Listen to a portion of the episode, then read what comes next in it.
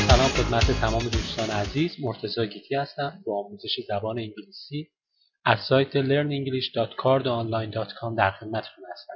توی این پادکست قصد داریم بیشتر در مورد افعال صحبت کنیم. ما در زبان انگلیسی افعال رو تحت دو تا دسته به نامهای helping verbs افعال کمکی و main verbs افعال اصلی می‌شناسیم. برای مثال فرض کنید یه نفر به سمت شما میاد و خیلی ساده میگه I can.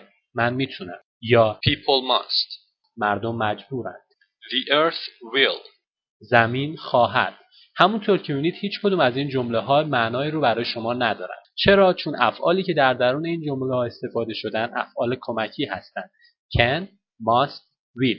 این افعال به خودی خود هیچ معنی رو ندارند و در واقع کمک می‌کنن به فعل اصلی جمله برای منتقل کردن یک معنی. دسته دوم افعال مین verbs ها یا افعال اصلی هستند برای مثال فرض کنید باز هم یک نفر به سمت شما میاد و خیلی ساده میگه I teach. من درس میدم. People eat. مردم می‌خورن. The earth rotates. زمین میچرخه. همونطور که مشاهده می‌کنید گرچه این جملات معنی زیادی رو منتقل نمی‌کنن ولی این جملات جملات کاملی هستند و دلیل این اینه که افعالی که در درون این جملات استفاده شدن افعال اصلی هستند ما هولوش 15 تا فعل کمکی در زبان انگلیسی بیشتر نداریم ولی تعداد مین verbs ها یا افعال اصلی بیشمار هست. در آخر این پادکست من چند تا جمله آماده کردم که در موردشون صحبت می‌کنیم. بعضی از این جملات هم helping verb یعنی فعل کمکی و هم main verb یا فعل اصلی دارن. ولی بعضی از این جملات فقط main verb یا فعل اصلی دارن و جملات کاملی هستند برای مثال علی likes coffee.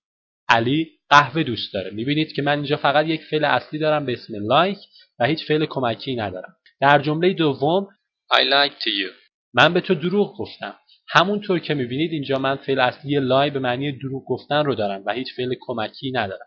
در جمله بعدی I do not want it. من این رو nemiخوام می‌بینید که اینجا من هم یک فعل کمکی do و هم یک فعل اصلی want به معنی خواستن رو دارم. در جمله بعدی We must go now. ما الان مجبوریم که بریم. می‌بینید که باز هم در همین جمله من یک فعل کمکی must مجبور بودن و یک فعل اصلی go به معنای رفتن رو دارم این پادکست رو اینجا تمام می‌کنیم. توی پادکست های بعدی بیشتر در مورد افعال کمکی صحبت خواهیم کرد. وبسایت ما یادتون نره learnenglish.cardonline.com